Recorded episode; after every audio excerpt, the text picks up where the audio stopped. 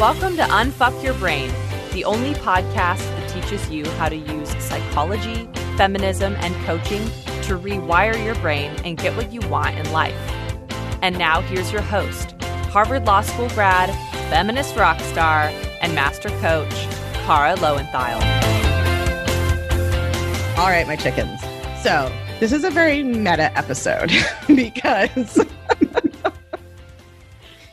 normally you hear a conversation and then you might hear a follow up about the conversation. We're going to do that in the reverse order today. So, I have with me my former student, now certified life coach in her own right, fabulous lawyer, Erica Royal. And we recorded a podcast to talk about using thought work in the context of racism to have that conversation. Erica is a black woman. I obviously am a white woman. And so we recorded the podcast and then we both freaked out. And so as we were processing our freak out, we realized that talking through what our brains did afterwards would actually be so educational for you all. So we're going to tell you the story of what happened after we recorded before you actually hear the conversation. So I do a fuller introduction of Erica, and she gives a fuller introduction of herself in the actual conversation in the main part of the podcast. But right now, we're just going to talk about what happened after we recorded it. So, Erica, tell me what happened in your brain after we recorded it. Okay, so we had this great conversation. We talked for like an hour. And I thought, okay, that was great. It was great talking with you. We kind of explored things. And then the next morning, I woke up and I thought, oh my God, you know, what if I got it wrong? What if I said something that people are going to take the wrong way? What if I, if people feel like I made too light of the situation? So then I was immediately texting you, like, hey, um, when you listen to that, if it sounds too simplistic, or, you know, could you just let me know, like, give me your feedback? And then you responded, like, oh, I too was thinking, I hope we got it right. So I'm glad we're doing this because I think that people need to know this is exactly what happens, you know? From my side of it, I was like laughing at myself so much. I posted my mastermind Slack being like, did you guys know if you change your actions to change your circumstance, your thoughts and feelings don't change? Were you aware of that? I totally thought that was going to work this time, right? Because I, of course, like my students see me being vocal and they probably think like, oh, she feels great about it. And I'm like, no, of course I'm terrified. And so, which, you know, is neither here nor there. I don't think that emotion matters. But when I was thinking about how to teach about this, I had all the thoughts you would expect of like, some of which are totally legit and valid of like, who the fuck am I to tell people of color how they could use the tool to think about racism or whatever, right? And so, you know, this is actually a perfect example, I think, of what I call like the mixed motivations and not trying to have pure motivations. Like, I didn't ask you to do this conversation just from that, right? Of course, I was like, of course, Erica as a black woman is going to have a very different life experience and that means a different way of using the model and of thinking about racism in the context of thought work. And so i want to bring her wisdom and insight to my audience. And i also had the thought i'm scared to do it alone. It would be better if i did it with erica right? So you know it wasn't a either or it was an and. And then of course so we recorded it and then i was like well now i'm sure i'll feel great. And then no. shockingly i still had the same thought right? Because you can't change your thought by changing yes. your action but what I think is so striking is like, and you had it too, right? It's like all the people thinking there's a right way to do it, or that like right. the white people thinking like, well, if I were, you know, because I'm not a person of color, I don't know what to do, as if people of color are somehow don't have human brains, don't right. have thoughts. Everybody is struggling. And one of the reasons I said yes when you asked me, even though I immediately had all those thoughts of what if I do it wrong? What if people, you know, all of it. But one of the reasons I said yes is because I'm out here in the world telling people don't be afraid to get it wrong. It's more important that you speak up. And so for me to be saying that and then knowing that I have the same feelings and I have the same things holding me back, I'm like, let me also get out there and do it. Let me just put what I have to say out there and maybe it will help some people, maybe it will resonate with some people, maybe some people it won't. And that's also okay. You know, mm. I can only say what I know to be true. I mean, even while we were having the conversation, I was, you know, feeling kind of nervous, kind of, you know, the feelings. And then when it was done, when we finished, I did feel like, okay, relief. And the next morning, all of that nervousness, all mm-hmm. of that mm-hmm. pit in my stomach, all of that was back. Like, no, no, no, no, silly. you did it wrong. you did it wrong. And everybody's going to find out. It is what it is. I mean, people I think who are really looking to do this work and really willing to go deep and spend time with it are going to realize that it's not about getting it right. Right, that's just literally impossible, right? That's what's so Mhm. fascinating. Like I was thinking about this today. Like I want to be so careful on how I say this because I'm not saying this in a like, poor me, there's no way to get it right. Someone will always be upset at white people for how they do it way. That's not what I mean at all, right? What I mean is like having spent 20, 30, how old am I? 25 years, let's say, in social justice movements, in the feminist movement particularly, which has its own inclusion problems for sure and its own intersectionality problems. But there's just no movement or group of people is monolithic. And that's what's so insidious about the self doubt, I think, right? Like you're a black woman and you're worried that you're talking about racism wrong, Correct. right? right? That, like, Absolutely. people- Absolutely. people are going to think you're doing it wrong, but it's a no win, right? If you had shown up and like you just because I know you, you tend to not present super emotionally, right? Like that's just not your presentation, whatever the million factors are for that. But if you had presented super emotionally, then you would have woken up worried that you were too emotional, Right, exactly. right? You can't win. And also, you know, I think that for me, like Generation X Black women who maybe don't feel terribly connected to the civil rights movement that came before us, but feel connected to just these incidents that keep popping up, right? So these things that keep happening, and you'll have like a little time period where maybe it's not in the news and then it's back.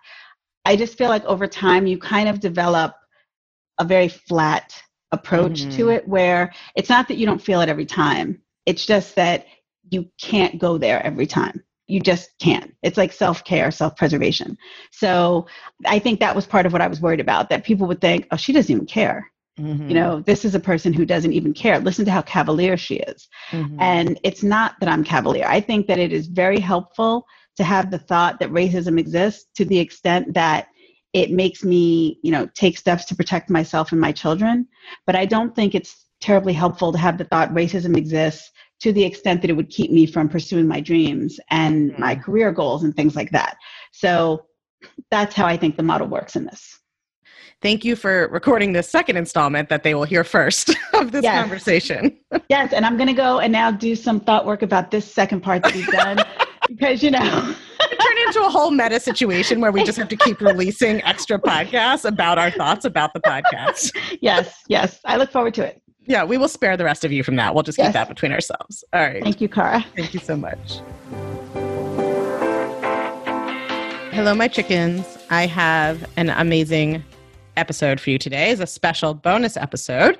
As you know, I've been teaching a lot about how white people can use the model to uncover their own internalized racism. And I've actually heard from many women of color who are not black women that it's also been helpful for them. So that's not to say that you should only listen to that episode if you're white, but that's what I've been focusing on in those episodes. But today I wanted to talk, really delve even more into how we can use thought work to deal with experiences of oppression. And I have an amazing guest on to talk to me about that. And that is Erica Royal. She is a former student of mine, now a certified coach in her own right, and also a brilliant lawyer. And we are going to just talk about it all and dig into the hard questions. I wanted to give one kind of preface, which is that you're going to hear us talk about the model. Many of you are familiar with the model either because you've come to one of my free webinars where I teach it or you're in the clutch, but just in case you don't know what I'm talking about, for the purposes of this conversation, it's a very like deep tool that we can use in a lot of different ways, but for the purposes of this conversation, we're really focusing on basically how what, you think creates what you feel and that drives the actions that you take and then what kind of result do you end up getting in your life? So that's really what we're talking about right? And i talk all the time on this podcast about how there's circumstances out in the world and then our human brain is what gives them meaning right? Is what gives them their interpretation. A tree just exists and then we think something about it and then that creates a feeling an action and a result. So when we talk about the model that's really what we're talking about that kind of process of encountering a thing having a thought about it, feeling a feeling, taking an action, and then creating some kind of result for yourself in your life from that action. The shorthand for all that is the model. So that's what we're talking about. So, you want to tell us? I told them who you are basically, but tell us a little bit about about yourself. Okay, so thank you for the great introduction. Thank you for having me. And thank you very much, by the way, for all of the work and content that you've been putting out over the last week or so. It's been so spot on and so helpful and so, you know, just helpful to me. So thank you. I promise I Um, didn't pay her to say that. like you said, I'm one of your former students. I'm a lawyer. I've been a lawyer for 20 years. And I came to you and to Unfuck Your Brain because I was somebody who had a lot of anxiety, a lot of stress, a lot of, you know, all the things. And I've got three kids. I've been married for 17 years. Last time my husband said that I called myself a mother, not a wife. So I want to be clear. But I have found this work, coaching, to be so life changing. And so I really welcome the opportunity to talk to you about how people can use it in these times to deal with the things that we're dealing with now. Yeah. So let's kind of start here because I obviously have not experienced racism personally. I will say when I came to learn this work, the dimensions that I felt oppressed on, like as a woman and as a fat person, when I heard my teacher say that that distinguish between circumstances and thoughts, I had a lot of feelings about it. So I'm curious if sort of when you came to this work, I'm sure a lot of people have that kind of response or experience of like, hold up, what are you saying? Yes. And I think that particularly when we're going through things like we're going through now, it's extra hard to think that racism is a thought, right? Mm-hmm. Because racism, for a lot of Black women, myself included, it feels like reality. It feels like a circumstance. And as you go through life and you encounter it in your everyday life, and I do mean every day, it doesn't feel like a thought. But then through learning the model, learning coaching, you come to understand that it has to be a thought, right? It has to be something that somebody came up with in their own mind because it doesn't make sense otherwise.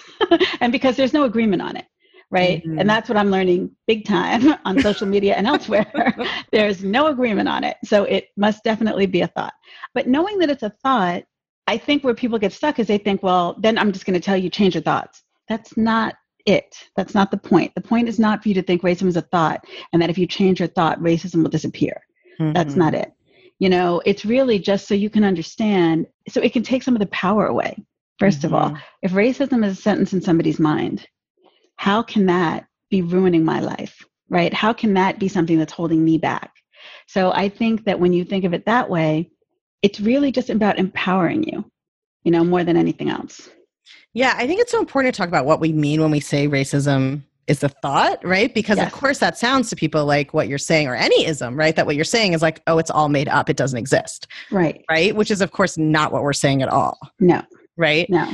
I think when we talk about what thoughts are, it's like any idea that humans came up with, right? It's like racism is a word that we use mm-hmm. to describe a set right. of thoughts or feelings or actions or results that other people are ourselves are creating right, right in the right. world and so it's like because it's a word in a human language it is a thought right right but that doesn't mean as you said that it like isn't true or doesn't exist right exactly. and all of the measurable manifestations of it like I think of as facts, right? Like, or as circumstances, right? Like, mm-hmm. we can have a study that shows that black men are disproportionately killed by the police compared to white men, right, in America. Like that's a fact. So yes.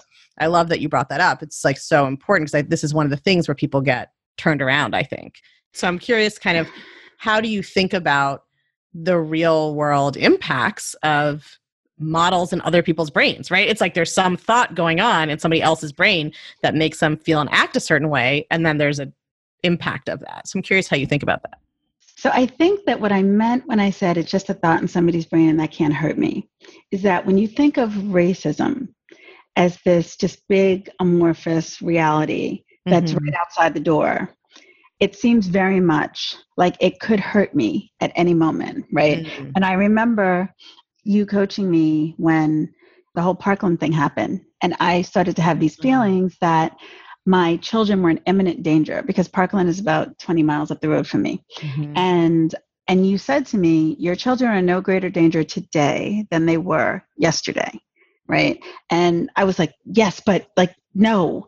I mean, yeah, I mean, technically, yes, but, and I just had all these like. But I have a very, very intense feeling that seems true. So. Right, right. like, I couldn't just accept that. But then when I really sat with it for a while, I was like, okay, like this is part of what we signed up for so if we're going to live in this world and try to do what we're going to do it can't be mm-hmm. that every time i walk out the door this is going to happen so thinking this is a sentence in somebody's mind instead of this is this thing that's out there that's coming to get me mm-hmm. it helps me feel a little bit better and then also it takes away some of the power of it, Mm-hmm. right? There are going to be bad cops like the ones in Minneapolis, but the overwhelming majority of them, in my opinion, are not. I mean, I've been pulled over many times. I have a little bit of a lead foot. I've encountered the police.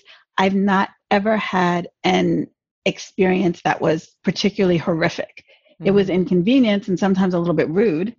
And I know that my husband and my brother have had horrific experiences with the Mm. police, but not every time, right? Because it's not everyone, it's some people. You can't be in the world thinking that everyone is against you, that everything is against you because you're black. You can't do anything when you think that. So I have to believe that is a thought in some people's minds and not, Mhm. You know, reality. Yeah, it's such an interesting point. It's sort of like when we think about, and it actually makes me think about when I'm doing a model with someone, right? It's like I always want them to get specific about the circumstance. And it's sort of for the same reason, right? It's Mhm. like, obviously, correct me if I'm wrong. It's like if you think about it as just like racism is out there, it's this like big amorphous thing that could get you at any moment. And that creates all of this like constant fear, as opposed to thinking like, okay, these are the ways that racist thoughts in other people's brains do produce real world impacts. And Mhm. like, I need to plan for those. And like you said, you speak to your children about them. It's like, I need to know when and what we might encounter. It sounds to me uh, like, let me know what you think, that it makes it easier for you to actually plan how to deal with the things you do need to deal with Yes. and then have some emotional resources the rest of the time. Yes, because to go back to the Parkland example, when you were coaching me on that, that fear was paralyzing for me. Mm. I was not home. I was in California. So I had traveled for a meeting the morning that it happened. And I was literally sitting in meetings with tears running down my face. Like I was a hot mess. And I was like, please this. help. Please. remember this. and you were like, listen, maybe you're going to cry, but this is the reality of the situation. And so I think having that specific example, right? I am upset because this thing happened when I was not home and my children are, you know, this far away. It just felt so real to me and I Mhm. couldn't do anything. And so I need it to be something that I can think about rationally with clarity and then deal with because otherwise the fear is overwhelming Mhm. and I'll just sit around crying all the time. Yeah, and it's such a like balance, right, of that allowing and processing the emotion and not trying to rush yourself through it. Yes. But then like when you're ready, right? I don't like how many times can I say this? We're definitely not telling anyone how they should feel no, about no, current events or racism. or absolutely else, not. Right. Absolutely not. But it's always like this is a tool if and when you're ready Yes. or want to think differently, right? And I think what I love about this conversation is I think you're illustrating like all the nuances of it. It's not like your only options are either I believe racism exists and every terrifying thought I have is true, or I have to believe nothing exists, there's no problem, and it's just bad vibes. Like those are not the only two options, right?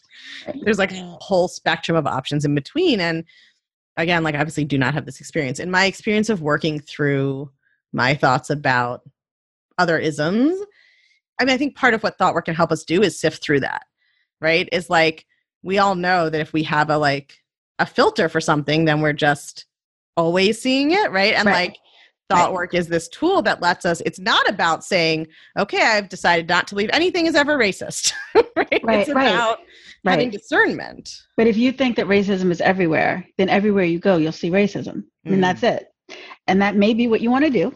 That's fine. Totally. Like that may be what It you want to do. allowed. Yeah. But it is not something that I want to do. I've spent a lot of time around white people, and this sounds stupid, but I mean, those are my closest friends. Those are the people that I went to high school with, went to. I can't just think there's racism all the time. Mhm. right? I just can't. So I want to be super clear that I'm not saying that racism doesn't exist. I'm not saying that things are happening right now that aren't just terrible. Those things are definitely happening. But you have some power in this. Mhm. How you go through life, you have some power. Yeah. Believing otherwise, to believe that we have no power Right. over our own experience, right, is like the most disempowering thing. And it's so odd how sometimes that gets flipped as somehow being empowering. Exactly. Like believing everything you already think is somehow supposed to be empowering, but it usually doesn't. but it all depends, right? And that's why I love this conversation. Like if you're someone who like the thought racism is everywhere makes you feel the way you want to feel and show up the way you want to show up, then mm-hmm. like totally keep that Absolutely. thought, right? It's all individual. Absolutely. Like for some people, anger produces, you know, results that they want. And then for some people it doesn't. And for some people, like there's no right or wrong Right. to it. For me, if you put that thought in the model, racism is everywhere, then it's basically like I put myself in a cage, Mm. right? So that's why I don't want that thought for me. I don't want that thought for my children. I want my children to be smart and I want them to be realistic and all that stuff. And I want them to be resilient. But I also want them to not be in this box where they feel like there are limits on what they can do or what they can be because of racism. Right? It's such a great point because I think this is another thing that gets lost sometimes is like it's not either or, it's and, right? Yes. It's like there are real impacts in the world of other people having these thoughts and having had them for centuries, right? Mhm. And so there are those things out there. It's like some kind of structure where there are some rigid parts, but there's also play in the joints. yes. Certain thoughts will allow you to find the maximum play in the joints that you can, right? And that Mhm. actually might help you eventually shift some of those fixed parts. Right. Whereas some thoughts, if you just believe the whole thing's fixed, that goes back to our conversation about like, well, the world would never change Right. if there weren't some people who believed that you could do things that seemed like you couldn't do. I don't know. I mean, I think if it had just been me, I might have just stayed kind of a frantic, stressed out mess. Like I would have just been okay with that. Like that was okay, right? I was doing all right with that. I was doing all right with the Like, I'm pretty good at this. I've been practicing it for a while. So, Right. But what I started to think was I want to be able to show my children how they Mm. can live their lives in a way where they can feel better than I have been feeling. And so that's what I think you get with coaching. You get to feel better. There are times when you're going to feel bad, and there are times where you get to feel good. yeah, I mean, it's so powerful, right? If we imagine if we could have a generation of children who did not internalize the inferiority messages, right? Like, what would the world look like? And of course, like, Exactly. That's impossible in the current time span. yeah. but that's what coaching is about, right? Like, I love that. It's like you, I mean, I hope that you would have done it for yourself anyway, but I'm glad your children were there to motivate you. like, these are such powerful tools, I think, for children and for teenagers, Absolutely. and right? Like, imagine what it would be like if instead of only discovering it in your 40s or whatever it is, right? You Mhm. like were hearing all along, like, oh, yeah, see how that movie or that person or that whatever just told you this thought? Yes. that's literally just a sentence in their mind that you do not have to put in your brain. Like, let's work on a much better thought to put in your brain instead. exactly. Yes. I think it's made me a much better mother. Yeah, so that's how the world changes, I think. So right now, what is most front of mind for people is the incident in Minneapolis and the death of George Floyd. And so that's a circumstance, right? That absolutely happened. Mhm. And if you weren't sure it happened, you know, a bunch of people recorded it so we could all see it. And yet somehow still there's a disagreement about why that happened, right? So a lot of people like myself believe that it was racism, that that would not have happened if he had been white. There are people who don't believe that. And so to me, it doesn't invalidate in any way what happened. Mhm. What happened is what happened, and we all saw it. But to be able to say that racism is what I'm thinking about it and not what everybody's thinking about it really helps me to understand people that I'm dealing with. Right. Mm. Because when you believe that what you think is true and it's reality and other people don't get it, you think one of you is insane. In a population that's told by society that you're wrong or crazy or stupid, it's like you think you're insane. Right. And so to know that, you know, I believe this is racism and I have a number of reasons why I believe that and I choose that thought and I'm going to keep it. I like that thought for me. I think it's the right one, but I also understand other people don't have it. And that allows me to be able to even just speak to them, Mm. you know, because before I would be so frustrated. I would just throw my hands up, like I would slam my computer down, like I can't, I'm not going to deal with anyone. And that's not helpful. Yeah, and I think that's also it's so important also to say like we all get to choose if we want to do that, right? Like it's not mandatory, but I will say like I used to be much more of a cancel call out culture kind of person in my 20s, you know, I've been a active in social justice since I was 15, women's rights and reproductive rights and Mhm. I've like had both experiences of being and I'm not saying one's better than the other. They're just very different experiences. One of being sort of like, I'm not going to not only not be around, but not even engage with anyone who doesn't agree with my thoughts about politics and current events and women's rights and whatever it is, right? Like a very high kind of requirement for ideological compatibility. You know, it's like anybody who doesn't agree with exactly my position on abortion, I'm not even going to speak to because they're denying my humanity, right? And I think once I went through coach training, you know, which you've also been through, and once I started coaching people and just seeing like everybody's living in a model right? With a thought that makes sense to them and then a feeling action result and how effective it can be to coach someone when you're able to hold space and open their minds which mm-hmm. again like i get paid for it and so should anybody who's doing it like we don't owe that to anyone especially strangers in our dms or whatever but like you can't shame someone into truly changing their thinking and that's true. And I also came to understand that a lot of times, no matter what you say, you're not going to change the person. Totally. So then understanding that it's a thought and it's something they're choosing and it's a sentence in their mind is also, for me at least, it gives me an ability to find peace because I'm no longer just banging my head against the wall trying to make this change. Like mm. I understand mm. it's not going to happen and it's not about me, by the way. Mm-hmm. It's not about me. It's not because they don't care about me as a human. It's not because they don't care about my children. They just have a different sentence in their mind that they're choosing and it's not about me. Mm. And that allows me to take myself out of it. Mm-hmm. Oh, that's so interesting. Like, what would you have made it mean about you before? I think that when I have thoughts like, this person just doesn't get it. And this person is denying what i know to be true. They don't care about me. And the one that has absolutely always killed me is they don't care about my children hmm. right? So you know i have two daughters and a son and i'm raising them in this environment where i need to talk to them about how they are to behave around white people the police things like that. And that's something that every black parent has to do and when I would meet people who would deny something like this was racism, I would immediately go to, they don't care about me or my children. And that is like blindingly bad. Like at that point, I can't say anything, I can't do mm-hmm. anything, like cancel culture.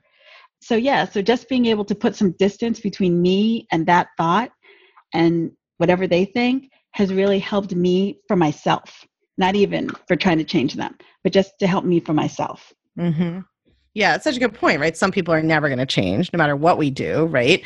This is something I talked about in, I did a little bonus podcast where I said, like, you know, from my perspective, thought work is about like the world is often not as we want it. Now, how are mm-hmm. we going to try to show up in it, right? Like, right. and how can we increase our own emotional resilience for that? So I think what you're saying goes to that, right? It's not about saying, like, oh, okay, well, it's just an optional thought. So maybe I'm wrong that it was racism, right? It's right. about saying, like, no, I 100% believe right that this murder happened because of racism. But, but if what I can I do about it? That makes me feel like I did something. That doesn't right. just make me feel like I'm spinning in rage and sadness and frustration all the time. You know, I have beliefs I'm never going to change too. So I understand people have beliefs. I have some beliefs I'm never going to change. So tell us more about that because I'd be interested to hear. I mean, not in terms of the beliefs you're never going to change. I mean, in terms of when you say, like, so here's what I can't change, what already happened, mm-hmm. what some other people think. Some people I might be able to shift them, some people I can't. Like, how so, do you redirect that energy? I don't know who I heard it from sometime this week. It might have been Rachel Rogers who said, You need to take action in your sphere of influence, right? So to me, that means okay, one thing that I can do fairly easily is donate to different causes that are dealing with these issues, right? So that's something I can do fairly easily. Another thing is that as a Black professional, and I think this is something a lot of people don't realize, I spend the vast majority of my time with white people. Mm-hmm. You know, I that's who I was in law school with, that's who I was in college with, and that's who I work with. So I feel like there's a huge opportunity there for the people who want to change or want to know more, right, who want to have genuine conversations mm-hmm. and really try to move the needle, I think there's a huge opportunity for me to say I'm willing to mm-hmm. do that, right? And so that's something that I've actually done twice this week. And if you had asked me two weeks ago, I would have been like, nope, I'm not going to do it. but mm-hmm. even a little change, you know, just a little change. Yeah, so that's the type of opportunity I think I have. And then for me, avoiding the people I know will never change is just like a self-care issue. Like I'm just not gonna, mm-hmm. you know, I'm not gonna do it anymore. But I do think that for the people who either like you in your podcast this week, when you said that people who've grown up in America need to understand that they have gotten all of these things that their beliefs are formed by things they don't even know about that they don't even consider right the media teachings things you heard how you grew up that there's racism in there and you don't have to feel bad for it. You don't have to feel guilty. It's not your fault. But it's your fault if you don't now look at that right? Those people who want to look at it who want to change who want to know what they can do i think it's a little lazy. We have google so you can find out on your own. But if you want to have that conversation i'm up for having that conversation mm-hmm. you know? You can obviously correct me if I'm wrong, but it's like the difference that I um, sometimes teach about about like emotional resistance versus political resistance, yeah. right? And it's like, and I always just want to be so clear, but especially in this conversation, well, I can only speak for myself. I'm never saying like this is how you should handle it. I mean, a lot of the work that we do with the model, especially, I'm so unvisual, but it's like I'm trying to think about how to explain this, but it's like along any identity that you are marginalized along, right? mm-hmm. get some of this and then it's compounded each of the ones on top of each other right but there's so much guilt and shame and inferiority and self-judgment and self-criticism right? And so so much of this work is before we even get to how do we want to think about the world it's like are we giving ourselves compassion? Right.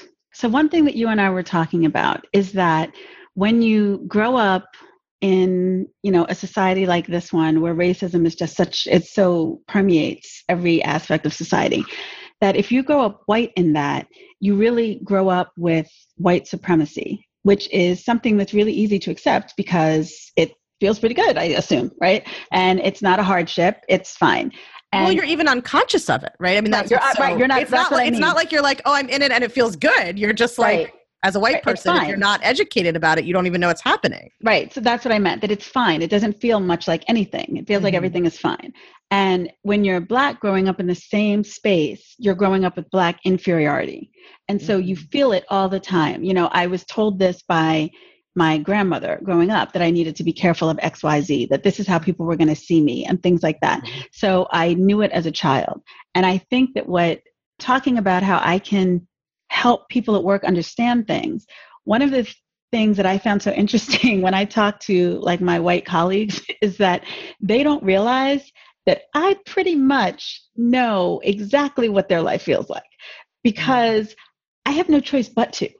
For me to be able to go to college, go to law school, get a job at a big firm, I've pretty much had to make myself very familiar mm. with all of that right? With how people talk, what they like, the things that they like to talk about, and what they like to do.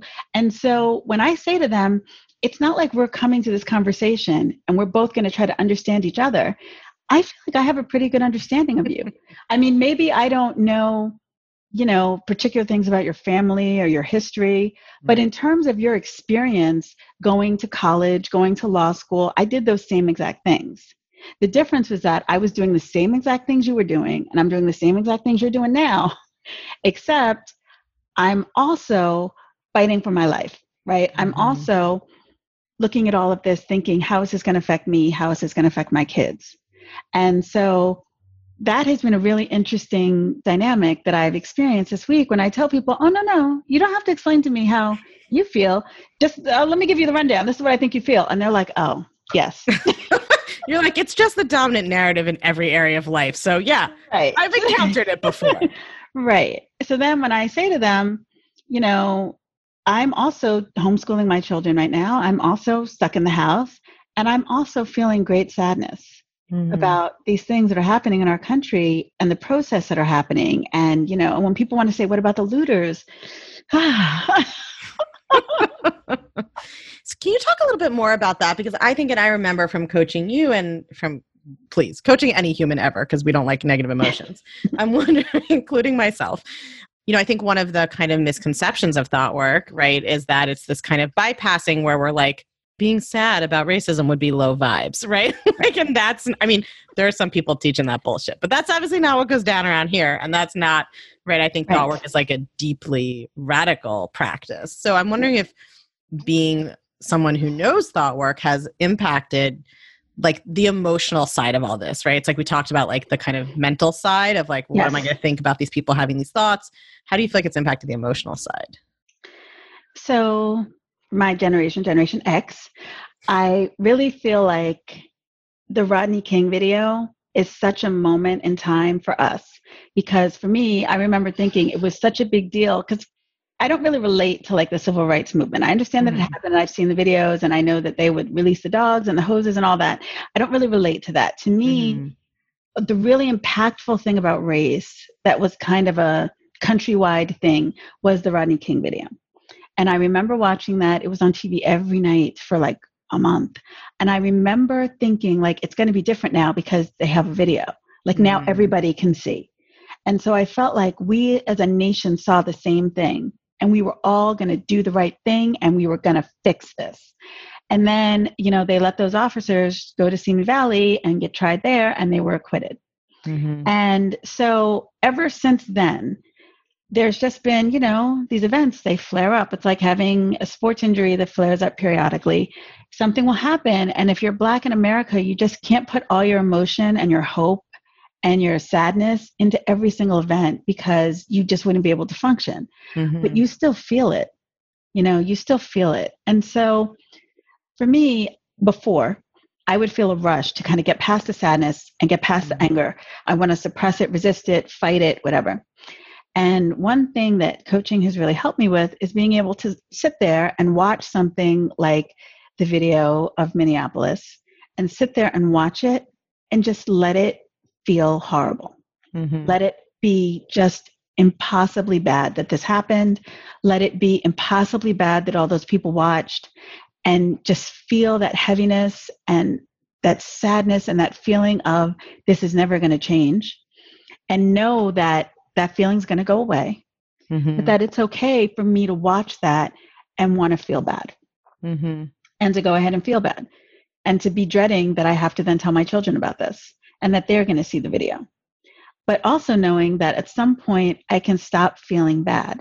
Like I can go ahead and do it and feel it and just sit there in it for a while and then I can move on to something else. Mm-hmm. You know, I think that the model really helps with that because I can journal like what those thoughts are. I can sit down and I can say, like, why am I feeling? I mean, I feel bad that a man died and I just watched and we all just watched. But I also feel bad because I feel like it's never going to change, mm-hmm. right? I feel like it's never going to happen again. When I have those thoughts, I know that's what I need to work on mm-hmm. because those thoughts get me nowhere. But do I want to sit there and go, this is so sad that man died? Yes. I don't That's such a beautiful example, right, of clean versus dirty pain, mm-hmm. right? Which is something yeah. I don't actually know if I have a. I do have a podcast about it. What am I talking about? There's, can't. It's hard. There are so many. There's a lot of them now. I know. Every damn week, these people in like the podcasting groups are like, "Oh, season." I'm like, "What's a season? Is that, oh, look that an option?"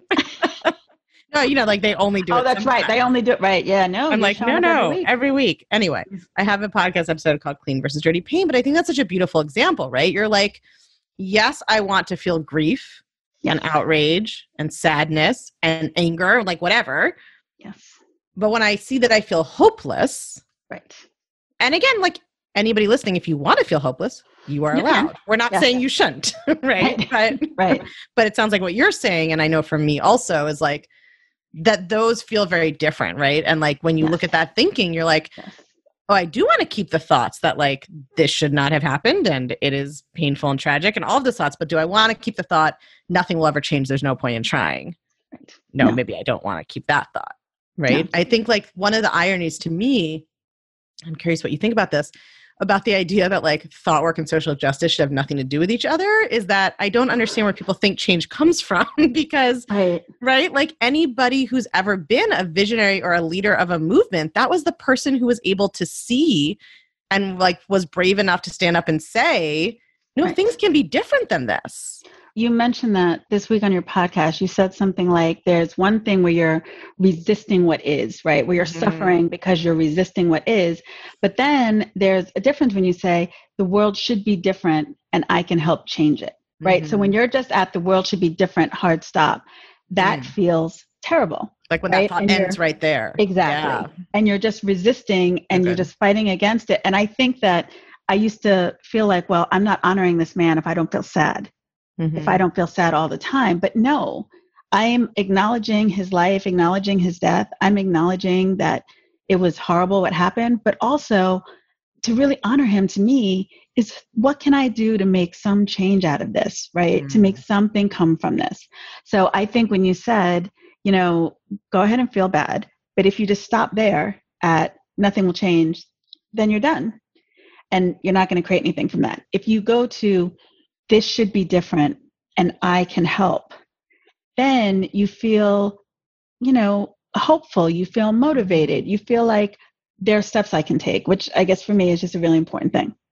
Yeah, and I feel like there's also, you know, exactly what you were saying earlier about how as a person of color and especially as a black person in the society, you internalize all of these messages of inferiority.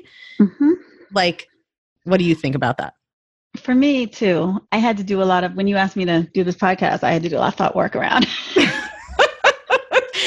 around I was like, just say yes and then do the work. Like just, just say yes. you were totally allowed to say no. I still would love you. no, no, no, no. It's not that I wanted to say no. I wanted to say yes, but I immediately had all these thoughts about what if I don't say it right? Mm. What if I don't do it right? I mean, you know, my whole life I've been told you talk like a white girl, you're not black enough. I mean, Mm. it's so great for people like me who are kind of walking that line in both worlds where you're not black enough because you don't Mhm. sound black enough. And so, where do you get off speaking for black women? But you're definitely not white enough in the white world.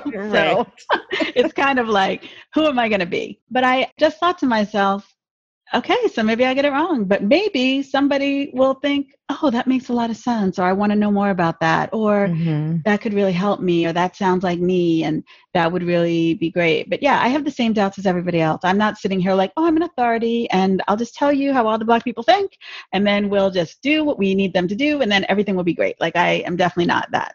Like, no one who's white is ever like, well, am I white enough? Right? Like, there's no, No, no, that's not no. a thing, right?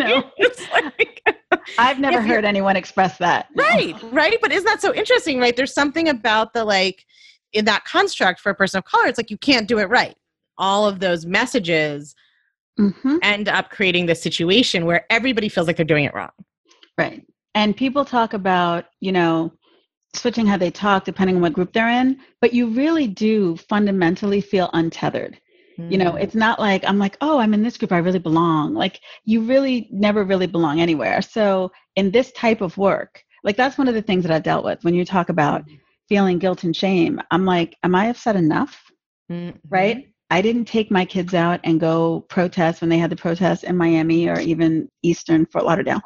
I didn't go out and do that mainly because I am not trying to be around a group of people during COVID 19. I do not understand that part.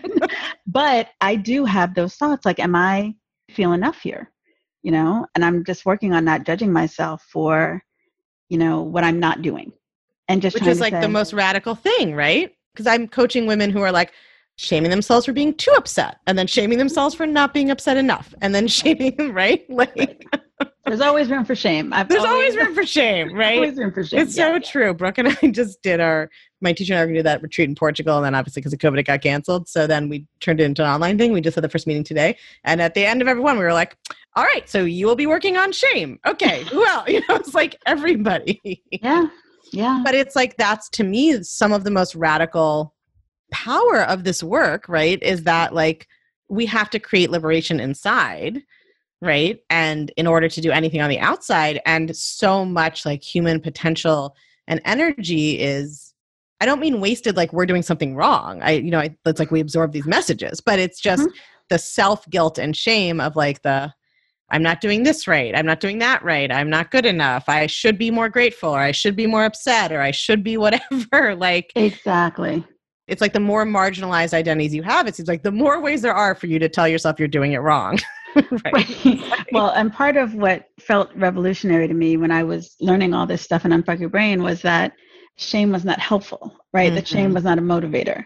And also learning to identify it because I Mhm. didn't call what I was feeling shame. Mm. Like I just thought, like, no, you're not doing it right. Know, right you're like this is just fact that i'm communicating to you Right. Like I'm not doing it right. and Mm-hmm. I'm not upset enough. And so learning that, like, no, that's just a thought. and you're causing shame and shame is not going to help you so now i actively look for those thoughts Mm-hmm. because i realize that if i'm sitting in shame i'm going to be highly ineffective and so i don't want to do that Oh, that's such a good point. We need like a shame detector. It's like if there's anything in your life, it's like we need like a divining rod or like a metal detector for shame. It's like if there's anything in your an app. life, yeah. If there's app. any and like a scan, if there's anything in your life that it, you're is not going the way you want, we got to look for the shame. you gotta look for the shame so that you can move through it so Yeah. Thank you for sharing. Is there anything else you want to say that I didn't get to or? I think that for people who are wondering what they can do, I just hear so many people saying, I don't know what to do. I don't know what to say. I don't want to say the wrong thing. And I totally understand that. You know, I think that those people should know that there are Black people having those same exact thoughts. And also, by the way, Black people have had those thoughts the entire time you've worked with them, the mm-hmm. entire time you've known them. So we've had those thoughts the mm-hmm. whole time. But one thing that I will say has worked for me as a lawyer is just preparing, right? It's like preparing for a mm. hearing Mm-hmm. just educate yourself read up you know watch some videos look at some speeches see what's going on in the world and you will start to feel empowered to speak on what's going on in the world Mm-hmm. i think that part of this i don't know what to say is coming from you not doing the work Mm-hmm. because there's a lot out there There's one other thing I wanted to ask you about, if you don't mind. no problem So this came up a lot in the coaching. So yesterday I did a free coaching call for just my community in general, right, where I coached only Black women, and a lot of what came up for people was sort of a feeling of hopelessness, right, that like nothing was ever really going to change. You talk about sort of being like, well, this flares up, it goes away, I can't get sort of engulfed by it every time. I'm just curious, like, how do you think about that part of it? Like, that sort of feeling of hopelessness and do you think thought work has any role to play with that like how do you think about the like connect or disconnect between this has happened before and things haven't really changed.